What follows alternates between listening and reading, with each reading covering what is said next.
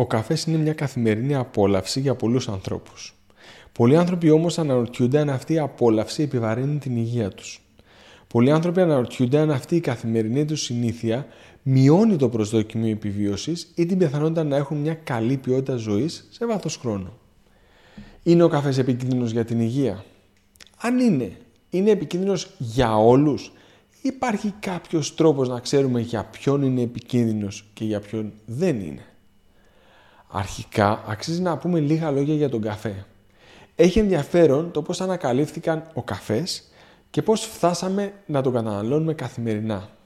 Η ιστορία λέει ότι κάποιοι βοσκοί παρατήρησαν ότι οι κατσίκες τους ήταν ιδιαίτερα ζωηρές και δραστήρες αφού είχαν καταναλώσει κάποιο συγκεκριμένο φυτό.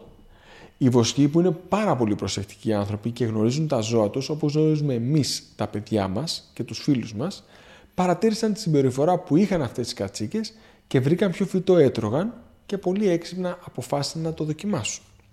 Το φυτό αυτό περιέχει κάποια σπόρια τα οποία είναι πλούσια σε μια σειρά από ουσίες που δίνουν ενέργεια και μειώνουν την αίσθηση της κούρασης. Ταυτόχρονα η κατανάλωσή τους ήταν ευχάριστη, χωρίς η γεύση τους να είναι τόσο ευχάριστη. Η λογική συνέχεια ήταν να μαζέψουν αυτούς τους σπόρους για να βγάλουν το κύλισμα που περιέχει τις ενεργές ουσίες που δίνουν ενέργεια και μειώνουν το αίσθημα της κούρασης. Στην πορεία επέλεξαν οι έμποροι να καβουρδίσουν αυτούς τους σπόρους για να είναι πιο εύκολο στη μεταφορά και πιο ελαφρύ, δεδομένου ότι η υγρασία που περιέχουν οι σπόροι δεν εξυπηρετεί πουθενά. Με απλά λόγια, κάπως έτσι έφτασε ο καφές στις μέρες μας. Ένα σπόρος από ένα φυτό που το καβουρδίζουμε και το καταναλώνουμε σε μορφή εκχυλίσματος αφού αλεστεί. Ο καφές είναι μείγμα που περιέχει εκατοντάδες, ίσως και χιλιάδες ξεχωριστές ουσίες, από τις οποίες σχεδόν όλες είναι πολύ ωφέλιμες για τον οργανισμό. Ο καφές όμως περιέχει και κάποιες ουσίες που είναι διηγερτικές και αυτές είναι ωφέλιμες σε μικρές ποσότητες. Και εδώ είναι το μυστικό. Η πιο ισχυρή διηγερτική ουσία που περιέχει ο καφές, αλλά όχι η μόνη, είναι η καφεΐνη. Η καφεΐνη σε μεγάλες ποσότητες είναι σίγουρα επιβαρυντική για την υγεία και αυτό το ξέρουμε από τις μακροχρόνιες μελέτες παρακολούθησης που συγκρίνουν την κατανάλωση καφέ με καφεΐνη σε σχέση με την κατανάλωση καφέ χωρίς καφεΐνη. Σε αυτές φαίνεται ότι τα άτομα που καταναλώνουν καφέ χωρίς καφεΐνη ζουν περισσότερο. Άρα από τα μέχρι τώρα στοιχεία είναι ξεκάθαρο ότι η καφεΐνη δεν είναι καλή για την υγεία. Από την άλλη, έχει ενδιαφέρον το γεγονός ότι τα άτομα που καταναλώνουν καφέ με καφεΐνη ζουν περισσότερο σε σχέση με τα άτομα που δεν καταναλώνουν καθόλου καφέ, με ή χωρίς καφεΐνη. Σε μελέτες που έχουν γίνει και έχουν εξετάσει την επίδραση του καφέ στην πιθανότητα εμφάνισης πολλών παθηνοσέων, έχει φανεί ότι η κατανάλωση καφέ με καφεΐνη προστατεύει. Και εδώ συμπεριλαμβάνω και μελέτες που αφορούν την αρτηριακή υπέρταση και τις αριθμίες, Παθήσεις για τις οποίες πολλοί ειδικοί στο παρελθόν είχαν εκφράσει ανησυχία για το αν ο καφές με καφεΐνη μπορεί να δημιουργήσει πρόβλημα. Αυτή τη στιγμή μπορούμε να απαντήσουμε με αρκετή σιγουριά ότι η κατανάλωση καφέ με καφεΐνη όχι μόνο δεν δημιουργεί ή δεν προκαλεί κάποια πάθηση, αλλά προστατεύει και από όλες τις παθήσεις τις οποίες έχουμε εξετάσει.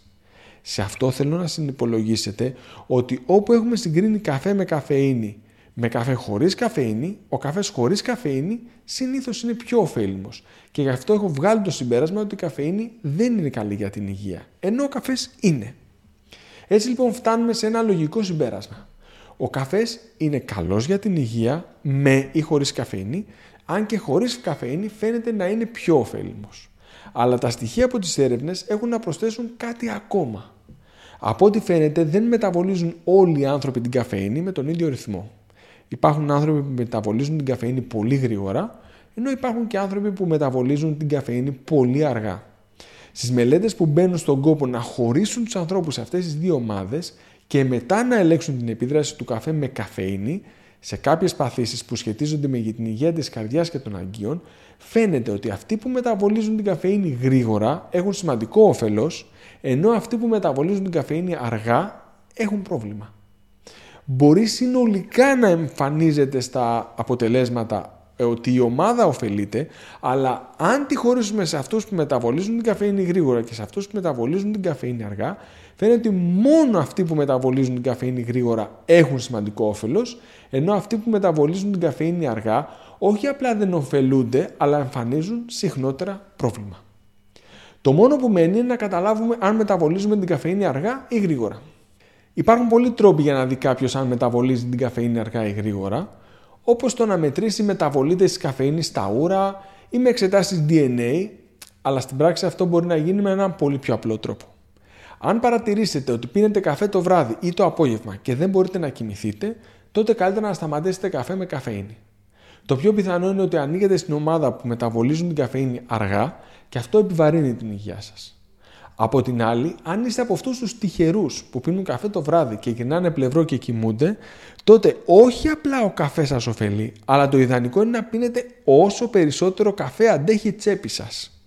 Είστε από τους τυχερούς που μεταβολίζουν γρήγορα την καφέινη και απολαμβάνετε όλα τα καλά που έχουν να σας προσφέρουν οι υπόλοιπες ουσίες του καφέ.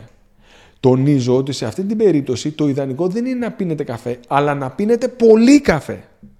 Το αντίθετο ισχύει με εμάς, τους άτυχους, που ο καφές μας ξενυχτάει. Όχι απλά δεν κάνει να πίνουμε καφέ το απόγευμα ή το βράδυ, αλλά δεν κάνει να πίνουμε καθόλου καφέ. Τουλάχιστον δεν κάνει να πίνουμε καθόλου καφέ με καφέινη. Σε αυτή την περίπτωση, ο καφές χωρίς καφέινη επιτρέπεται και πάλι σε αρκετές ποσότητες, τουλάχιστον σε αρκετές ποσότητες που δεν επηρεάζουν τον ύπνο ή δεν προκαλούν διέγερση. Γιατί θυμίζω ότι ο καφές περιέχει και άλλες διαγερτικές ουσίες εκτός από την καφέινη που μπορεί να μην είναι τόσο ισχυρέ όσο η καφέινη, αλλά στα άτομα που έχουν ευαισθησία μπορεί να προκαλέσει νευρικότητα, ανησυχία και αϊπνία. Βρείτε λοιπόν σε ποια ομάδα ατόμων ανήκετε και επιλέξτε ποιος καφέ σας ταιριάζει. Το πόσο, αυτό είναι εύκολο. Όσο πιο πολύ γίνεται. Ευχαριστώ πολύ.